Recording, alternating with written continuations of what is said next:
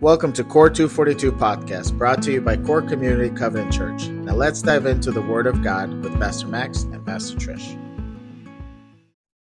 God bless you and thank you so much for joining us today as we continue on the study of Beatitudes.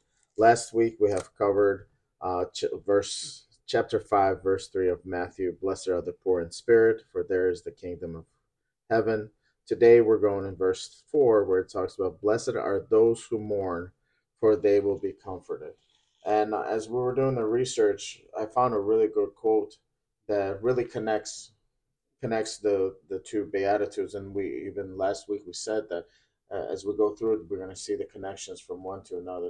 It's just not a random thoughts or teachings or phrases. It's actually a full teaching about what God has for us from the beginning to the end, and the favor that we have to seek the kingdom of heaven at the end. The quote says, second beatitude builds on our mental recognition of our poverty of spirit by adding an emotional response of sorrow. So we're going to look into this, blessed are those who mourn, and really try to figure out how those things are connected and what does the word mourn really mean. And for those of you who were not able to listen to our previous teaching, first thing that we want to dive into is the word blessed. So the word blessed comes from the Greek makarios, which was more of a celebratory, exclamatory phrase. There's actually no verb in these blessings, and it leaves kind of an awkward ring in your ears, similar to the way it does in English, although that's been diminished by adding, we've placed in there, blessed are, blessed are, blessed are, for each of these Beatitudes. The word are is not there in the original text. So it might be more appropriate. Some commentaries have translated, oh, happy is the one, congratulations to, there's a lot of different ways that this has been interpreted throughout the years to try to capture the essence of when Jesus says blessed, he's not saying it as a future suggestion. He is speaking it into existence the same way that you would congratulate someone who just earned a degree or just landed a job. You wouldn't do it in anticipation of the event. You would do it after the fact. And so a lot of times we've read these Beatitudes and it's blessed are the poor in spirit as though at some point in the future, or blessed are those who mourn at some point in the future. And while there is a future component to it, what we have to realize is that Jesus, as he spoke these words, was speaking them into existence outside of time, the same yesterday, today, and tomorrow. He was declaring that in the kingdom of God, those who mourn are blessed now. And he was ushering in the kingdom, taking the kingdom, which we said was upside down because of sin and fallenness. And through these declarations, he was making the kingdom right side up. And so where those who would grieve and mourn would be seen as people who were cursed or something bad had happened, and maybe they were mourning or there was grief because of their direct sin, it was seen as that it's the result of sin collectively throughout humanity, the brokenness and fallenness of the world, that we suffer these things. And Christ made it right side up by saying, those who mourn will now be comforted. In fact, they will receive a comforter, which is something that we'll talk about as we get into the text later today. Yeah, the word mourn, this verse has been such a verse that brought a lot of comfort to people when they lose somebody. But the mourning, when we think of this word of being in mourning or grieving, is a time of loss. Somebody dies, you lose something. I think this emotion goes through a lot of things. Even you mourn a lost relationship, you mourn a loss of job. It's something when something is missing. And as we look into this, we realize that just like Trish says, because it doesn't make sense why we would be blessed if we're mourning, why we're blessed, because there's sorrow being added to us.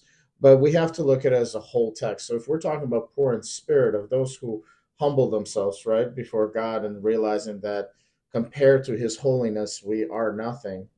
And then the second part of the second beatitude shows that we mourn because we look around and see the sin, and then that brings us grievance. It's that our heart breaks over the things that break God's heart, and that's what's really being captured here. So while the loss of a loved one, a family member, a friend, that grief is very palpable, very real. It's a very difficult process that we need to be honest about. Scripture does say that we should grieve, not as the world grieves, but it does recognize that we have a need to grieve. Yeah. This is not limited just to that more narrow focus of having lost a relationship or a job or a loved one, the sort of grief that we go through in a very mortal sense. It's talking about the spiritual mourning, that our heart would be burdened and weighed down, that we would lament over the things that break the heart of God. And getting into that word lament, so the word here is not just that those who grieve. Grieve is an inward state of being. It's a sense of sadness over loss, maybe there's anger, and we know that there's 5 stages of grief, the first one being denial. Well, this word here for mourn is an active. It's different from grief, which is inward. It's an outward expression of our grief, mourning or lament. Lament was a very biblical, it was actually a form of worship. Over 40% of the Psalms are songs of lament. And similar to the 5 stages of grief, lament has 4 stages. The first one that's eliminated is denial, because if you're in denial, then you're not actually lamenting, because lament, as I mentioned, is an active response. It's an active response. And so the other stages are turning, that you turn towards God, with your emotions, with your honesty, with your truth telling. It's almost a prophetic turning, and in this, not in the sense of telling the future, but prophetic in the sense of being honest about your state, about the state of the world and the brokenness that's all around you, about the sinfulness that's in your own heart, and turning towards God instead of turning away from God. The second is complaining. So you bring your complaint before God, which is an act of faith in of itself, because before an almighty and holy God, to bring a complaint instead of, it's easy to sing happy songs of worship and praise, but to come to God with your frustration, with your disappointment, with your complaint, with your pain and your sorrow is a totally different type of worship. The third is asking, that you actually make a request for God to intervene, and you realize that He is the only one, that your grief, that your mourning, your lament, your sin and the brokenness and fallenness around you is not fixable by anything that you can do, and that only by asking Him and Him alone is there any hope for the future. And then the last stage is trusting. It's that we finish our lament with that hope and trust that God will make things right.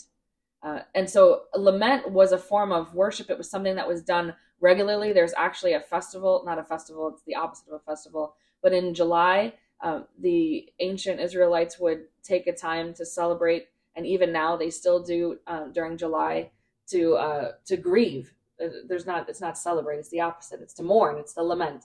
We've so lost this practice in the modern church that it's actually, I'm stumbling over my words because it's difficult to talk about. We don't communally take time to grieve and to mourn unless it's specifically during the time of a funeral. And even that, we don't, most of the time, we don't know how to wrestle with grief very well. Yeah. And just realizing that grief and mourning is definitely one of those emotions that doesn't matter where you are in your spiritual walk, you turn to God. Like being a pastor for all those years, being a chaplain in a secular motorcycle community, being a high school teacher for over 20 years, it doesn't matter where your faith is or who do you believe in. When trouble hits, you seek God for, or you're angry at God, but you're turning towards God. Right. Most of the time when there's time of peace and happiness, most of us don't turn to God. We don't praise Him for those things, and definitely those who don't have faith in God. But in bad times, when things happen, especially the hard things, things that grieve your heart, and you come to terms of mourning, that's when it doesn't matter where you're at. You go to God.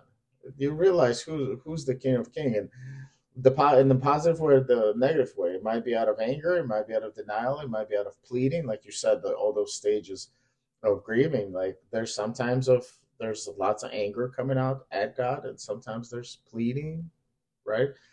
So even in that emotion, that's a blessing, because it's bringing us before God.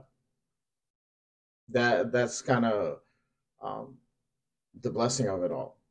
That yes, it's painful and it's hurtful, but at least we're coming to God, and that's an important part of that, because for us as believers, we know what's on the other end of it. But as we mourn, we come to God. And you look at it, as Church was saying, lamenting, and saying 40% of Psalms are laments. Like that's to me, I need to realize something. Most of the Psalms are written by King David, the man after God's own heart. He was doing something right. He was definitely doing something right. So yeah, he doesn't hesitate. He doesn't hesitate to lament. Yeah. A really good example of this, there's many, many Psalms, as I mentioned, but I want to just briefly read Psalm 42. It says, "As the deer pants for streams of water, so my soul pants for you, O God." There's this turning to God with his sorrow. "My soul thirsts for God, for the living God. Where can I go to meet with God? My tears have been my food day and night, while men say to me all day long, 'Where is your God?' These things I remember as I pour out my soul, how I used to go with the multitude, leading the procession to the house of God, with shouts of joy and thanksgiving among the festive throng." And so here he's already voicing his complaint. He's saying, I remember how I used to celebrate and how I used to lead the assembly in worship, but now my tears have been my food day and night. And in verse 5, he says, "Why are you so downcast, O my soul? Why so disturbed within me? Put your hope in God, for I will yet praise him, my Savior and my God. My soul is downcast within me, therefore I will remember you from the land of the Jordan, the heights of Hermon, from the Mount Mizar. Deep calls to deep in the roar of your waterfalls. All your waves and breakers have swept over me. By day the Lord directs his love, at night his song is with me, a prayer to the God of my life. I say to my rock, why have you forgotten me? Why must I go about mourning, oppressed by the enemy? My bones suffer agony as my foes taunt me, saying all day long, 'Where is your God?' Why are you downcast, O my soul? Why so disturbed within me? Put your hope in God, for I will yet praise him, my Savior and my God." And just like all prayer, which we've talked about prayer, we realize that we bring our lament. These words are powerful words that David speaks. He admits that his soul is depressed or downcast, that his food is his tears. He admits that his enemies are making a mockery of him, saying, "Where is your God?" And that he's up against all of these, adversaries. And yet he brings his request to God and leaves it with trust. And but all throughout it, there's still this ringing of hope that God and God alone can deliver him, that God will come through, that God will be faithful. And so the prayer doesn't necessarily change the situation. It doesn't even necessarily change God, but it changes us. Yeah. And as we're honest, and as we lament, and as we really face and look at our brokenness, look at our pain, look at our trauma, look at our grief, do we find healing in the presence of God? We have to move out of that stage of denial into active mourning and active lament.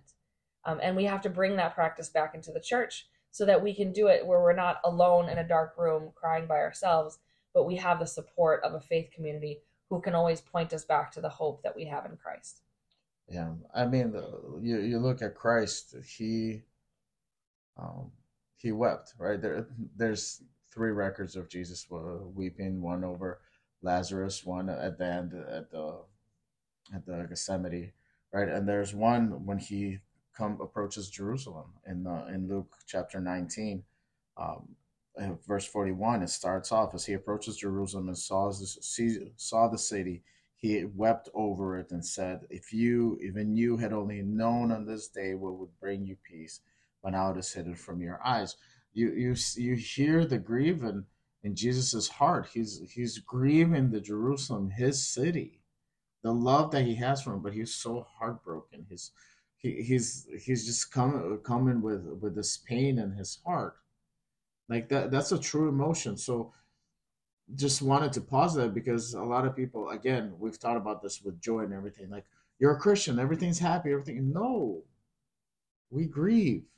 And here Jesus is grieving about the salvation that was coming to the city, and they rejected it. You know, so for us, when we look around and we see people who are not saved, those who are not walking in the right path with God, we should grieve. We should see the lost sheep. That should bring grievance into our life, but not to overtake us, but to bring that to God. And I think that's what God wants us. He wants us to see what he's. I love what you say. Let our hearts break for what breaks his. You know, that's a powerful thing to be connected to God with. He's holy, he's righteous, and we look around the world and we see what's happening to his creation. Yes. And through scripture, there's two primary forms of lament. There's individuals who lament, and then there's corporate lament, and both of which, like I've mentioned, we need to recover. But in addition to an individual versus corporate, where it was done in the assembly and worship, actually as part of their worship service, there was a time of bringing lament to the Lord. There was also a difference in what was being lamented over. And so there's the lament over individual and corporate sin, but let's remember here, the sin is not just a lack of belief. While that's part of it, the sin that required repentance was the injustice. There was injustice, the workers that were not being paid their wages, the oppression that was happening on this, the destruction of Jerusalem because they had chased after other idols. So while we say that, this mourning should be in light of repentance and seeing the sin, we also have to remember what that sin is. It's not just a self-righteous assessment of ourselves.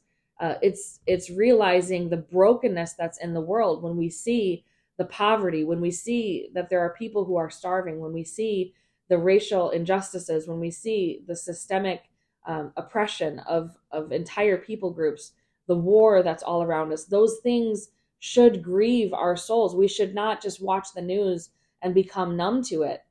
But these things should move us into prayer, should move us into a prayer of lament, where we would, like Jesus, weep over the fact that these things are happening because we live in a sinful and fallen world. And as we do, we move the heart of God towards the day of redemption, to when he makes everything right. Yeah, it's I'm racking my brain, and I'm really trying to remember, but I think it was Isaiah. I'm not 100% sure, but there's an amazing thing when he's being confronted.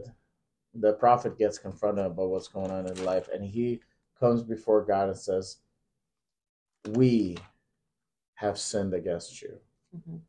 Like, it's not, when we're talking about this lament, this way of worshiping and prayer, it's not like, look at those people. It's like the Pharisee, look at that tax collector. No, it's not. It's us. It's us. We are the broken people. And even though we are saved by grace and by mercy, we got to remember we're saved by grace and mercy, that we could be just like those people who are broken, who are lost within seconds, within moments, when something happens. So we should not get, like you said, this judgmental place, but a place of brokenness of like, God, we all need you. We all need you. That's why I'm coming before you, because I know that pain. I feel that pain. I can connect to the pain. As a human being, I can connect to that pain. And I know we need freedom from it. And we know that we need you to heal our land at this point. And it's realizing the fallenness and sinfulness of the collective people, our collective humanity, but realizing first and foremost, right, that we are sinners. The worst of us is the sinner that's within ourselves. And it reminds me of the picture in Isaiah, Isaiah chapter 6, Isaiah stands before the throne of the Lord, and he gets a glimpse of the holiness and the righteousness and the beauty that is in heaven, where God's throne is, and he hears the angels singing, "Holy, holy, holy is the Lord God Almighty. The whole earth is full of his glory." And the sound, just the sound, shook the doorposts and the thresholds and filled the temple with the noise.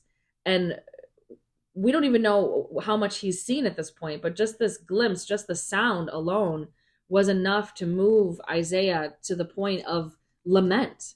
And this is a great example of lament. He says, "Woe to me." It's the opposite of a blessing, right? He says, "Woe to me. I am ruined, for I am a man of unclean lips, and I live among a people of unclean lips. My eyes have seen the King, the Lord Almighty." And this example of lament, like you said, it recognizes the fallenness and the brokenness all around him, the sinfulness, let's call it what it is, the sinfulness, the unrighteousness of the people in his community. But he identifies himself first and foremost. When we stand in the presence of God, when we come with lament, when we come with prayer, we allow God to shine a light on the deepest, darkest corners of ourselves and expose those parts that need to be cleaned out, the spots where there's skeletons in the closet or where there's cobwebs that need to be cleared away, because there's a vulnerability that comes with it, that we recognize that the world is broken, and it's broken because of us. While we can't carry the weight of the entire world on our shoulders, we can recognize our place within this broken tapestry.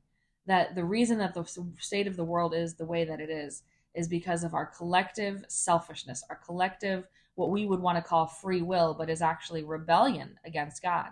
And the beautiful part, which gets into the comfort, which is the last part of today's sermon, is that after Isaiah prays this lament, one of the seraphs flew over with a live coal and takes it with tongs from the altar. He touched his mouth and said, "See, this has touched your lips. Your guilt is taken away and your sin is atoned for." And so there's this beautiful imagery that instantaneously, when we enter into worship with lament, when we enter into prayer with lament, that God sends comfort, not in an abstract way, but in a very concrete way.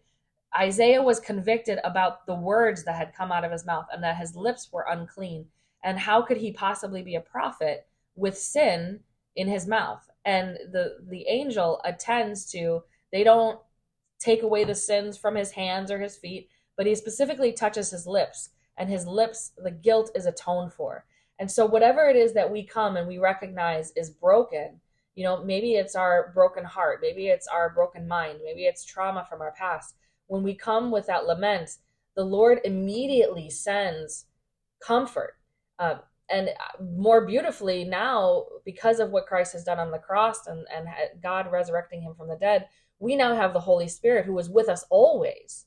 So the Holy Spirit is identified as the comforter. And the Holy Spirit makes his dwelling within us and among us and comforts us. In fact, prayers of lament, right? When we don't even know how to pray those prayers of lament.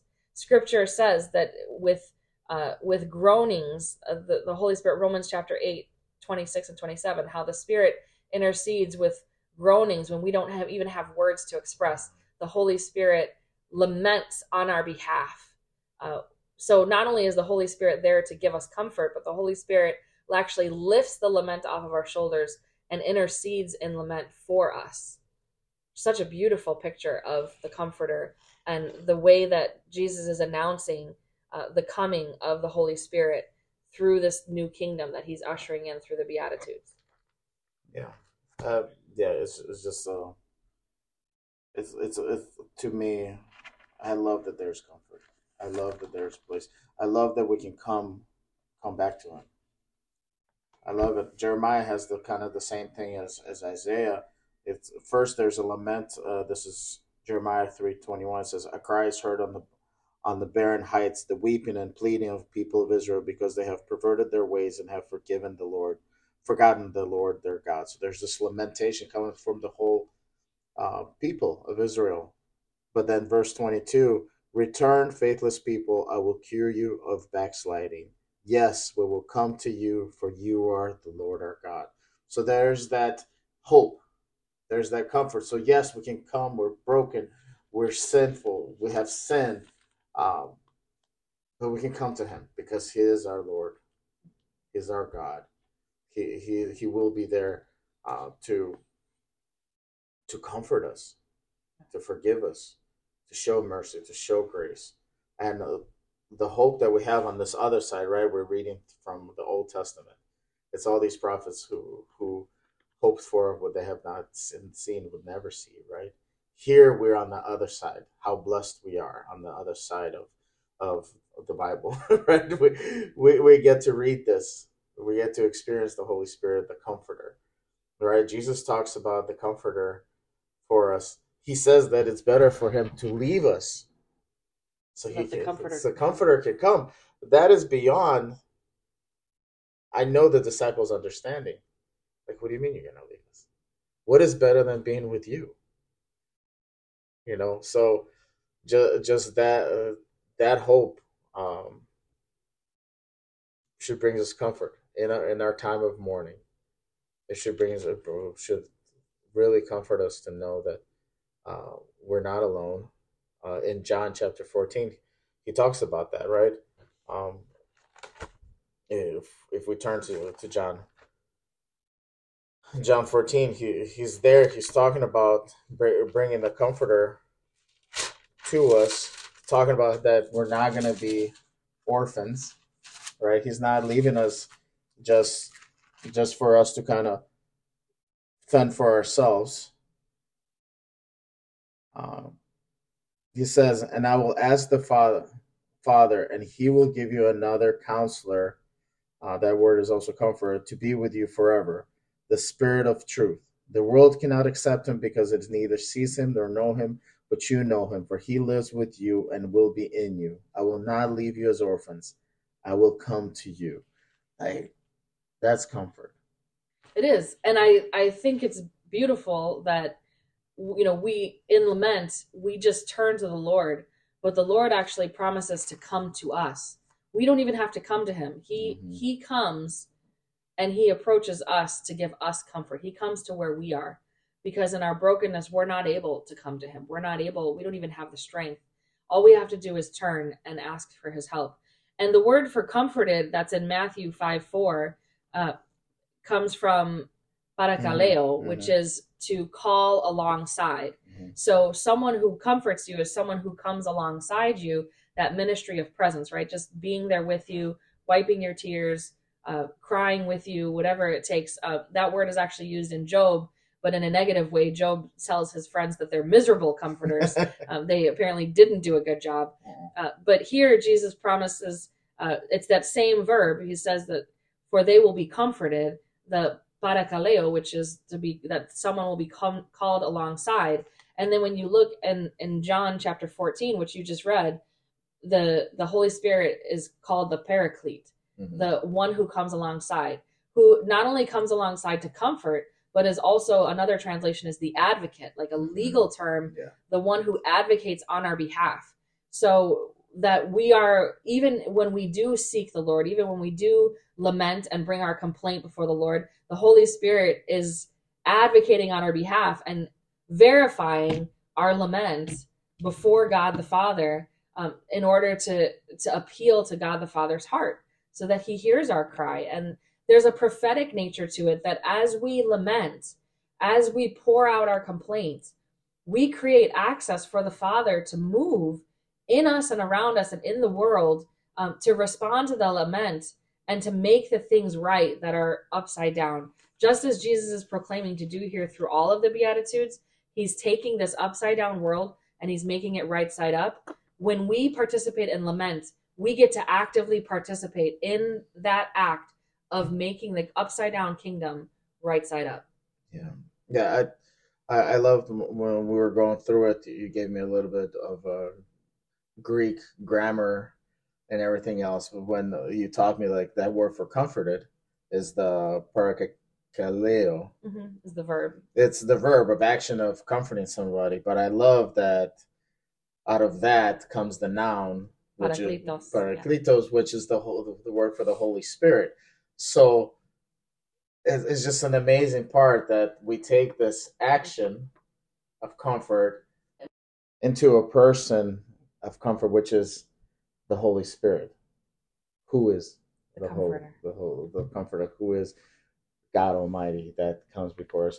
I just was so excited. I know it's little things, but when you actually know Greek, you know the language and know grammar. A little bit of it, at least. Yeah, a little bit of it, and actually knowing the grammar of what is verb and what is noun is very helpful.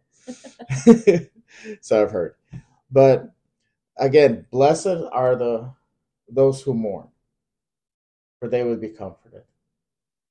We need to recognize that, yeah, this is a time of mourning as we look around and we see the sin, the fallen world, and everything else. But we, through Jesus Christ, we know that this is not the end, that we are comforted. We will be comforted. I know that because, again, we're on the other side of the written Bible. Revelation 21:4 speaks exactly onto that. It says, "He will wipe every tear from their eyes. There will be no more death or mourning or crying or pain, for the old order of things has passed away." That is our comfort. That's what we hold on for. It is now, but not yet. Right. But for now, our worship times, our times of prayer should include more of that prophetic lament. That's actually a book that was written by a mentor of mine, Soong-Chan Rah, who talks about prophetic lament and the need to have an honest assessment of the world we live in now. To just come every Sunday and have joyful, happy worship songs and to not embrace the current reality. So many people are walking around and they carry this hurt, or they're grieving and they have real problems, and we're not just supposed to sing it away. There should be a time and space for real lament about what's happening in the world around us, what's happening in our personal lives, what's happening in our communities, and to create that space and to bring that lament to the Lord and realize that it is an act of worship in and of itself. And as we do so, we create this prophetic space for God to move until that time, the not yet, when he will make all things new. Yeah, and just like I mentioned, the prophet, it was actually Daniel that spoke those things about forgive us, listen to us, come to us. Those spoken, it is an us thing, as a body, first as a body of Christ, body of believers, and then as humanities. But remember, again, lament looks like we turn to God. We complain, bring our complaints to God. We ask him, and then we trust him. That is lament. It's not just throwing rocks at him and shaking our hands. There's steps to it that brings us so much hope. We find comfort. It brings us comfort. It brings us comfort. So we really pray that you would really take this teaching to heart and put a little bit into it in your personal time and your corporate times with your body of believers, so you would be comforted in this time. And I would just make a special invitation for those of you who are grieving or in a season of mourning and lament right now. When one part of the body suffers, we all suffer. So I would encourage you to just know that you're not alone. We always say, know that you are loved and covered in prayer. But in a real tangible way, I know that a lot of times there's not much space for grief in the church, and we, I'm not talking about other churches, we, the church at large, need to create that space. And so I would encourage you to reach out to us. You can call us at 773-599-1055, or you can email us at corechurch242@gmail.com. We would be more than happy to pray with you. Just until that time, know that you are loved and covered in prayers. Be blessed. Thank you for spending time with us during this episode. We pray that this teaching blessed you and brought you closer to understanding God. If you'd like to contact us, please email us at corechurch242@gmail.com. Until next time, know you are loved and covered in prayer.